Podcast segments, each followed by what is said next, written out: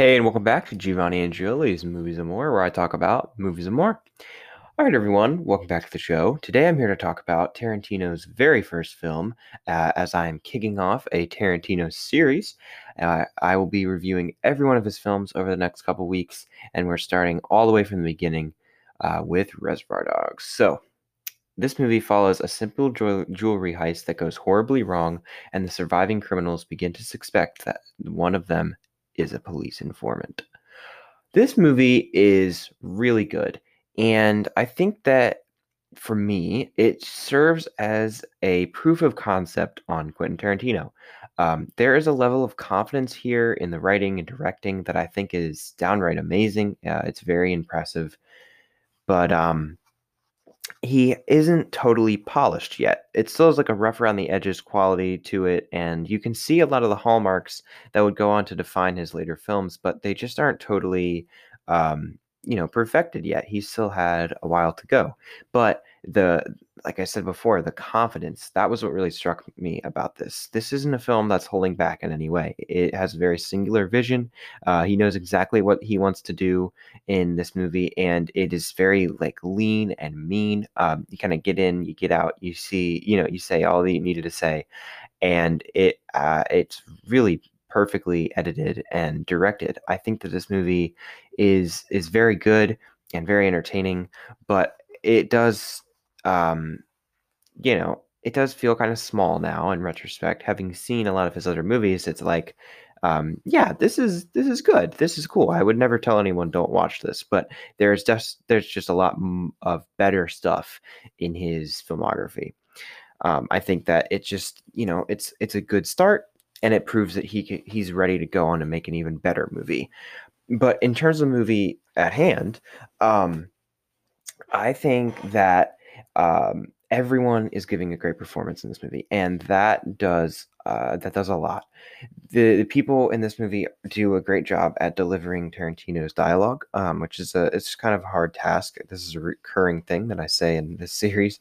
Um, I've recorded some of the episodes already. I've had to watch them a little bit out of order, so I already know what I'm going to say about some of the other stuff. Um, but I I think that they all do a very good job of delivering, you know, a very specific kind of dialogue.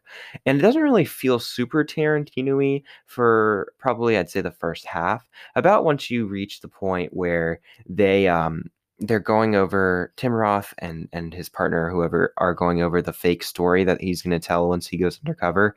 That's when it starts to really feel like a Tarantino movie, and I really like everything before that. But I think everything after that little, you know, that kind of splitting point gets even better.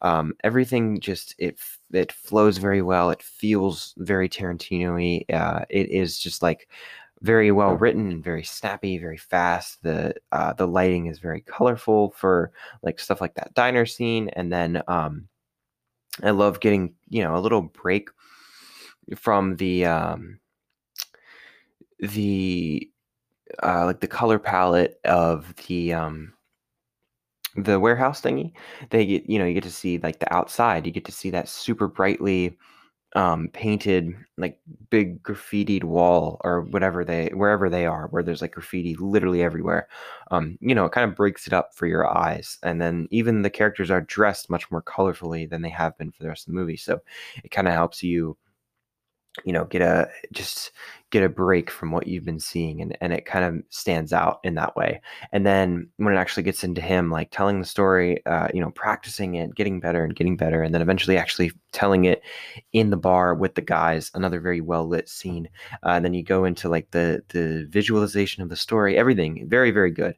Um, it is a well done sequence and i thought that was probably my favorite part of the movie uh, but even from the beginning, it starts out with a really great scene. It has the the great like dialogue between all the guys and that long circling unbroken shot you have uh, the whole analysis of madonna's song like a virgin which really like you know that is definitely something that would go on to define him in his later movies like these pop culture dissection type thing or like the references to to really popular movies and songs and then um, you get into the whole like i don't tip speech which is also know, probably pretty famous part of this movie and um, and then you know just seeing the rapport between all these guys and really like setting up what they're going to be like this does a really great job of doing that right off the bat. And then once you get into the credits and then you open back up on um, Tim Roth's character in the back of the car and he's bleeding out and he's screaming and and it's like whoa what the shit? What just happened here?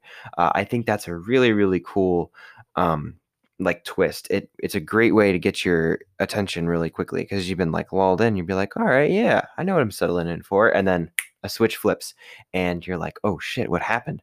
And then the way that this film is structured is just it's fantastic. Um, he is like very masterfully handling how he is uh, cutting back and forth between like the time. Uh, I was going to say flashing back, but he uh, has stipulated before they're not flashbacks, which I think is also a very interesting idea.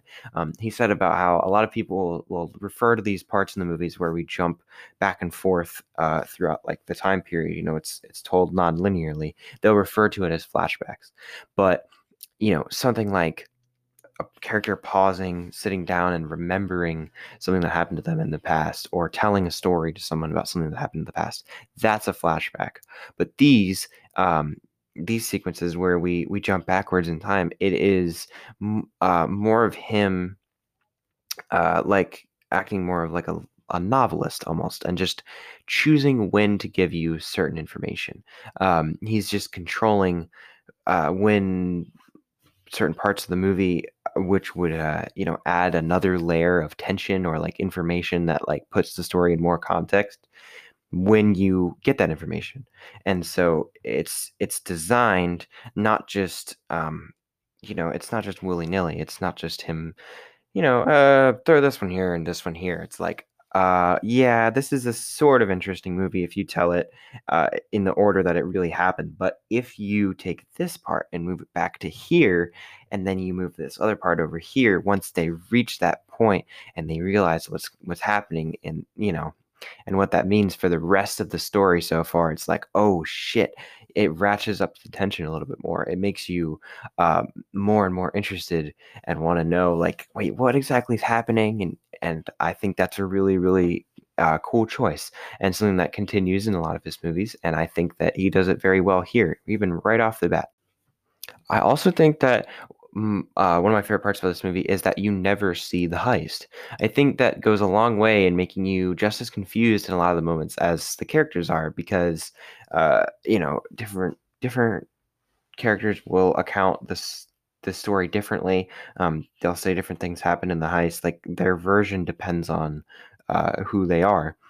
So you never 100% sh- are sure of what actually happened in the heist, and neither are they. And that just puts you in their shoes better, and it makes for a much more interesting story. I think that's a, one of the best choices that this movie made was to never show the heist, and that's also a very off kilter choice. You know, it's a heist movie where you see everything but the heist, and I think that's a, just a really cool and out of nowhere idea. I can't imagine how revolutionary this stuff must have felt back then. I mean, other, nothing like this existed to that point. He kind of invented his own subgenre, and uh, he did a really great job of it right in his first film. That's just so impressive to me.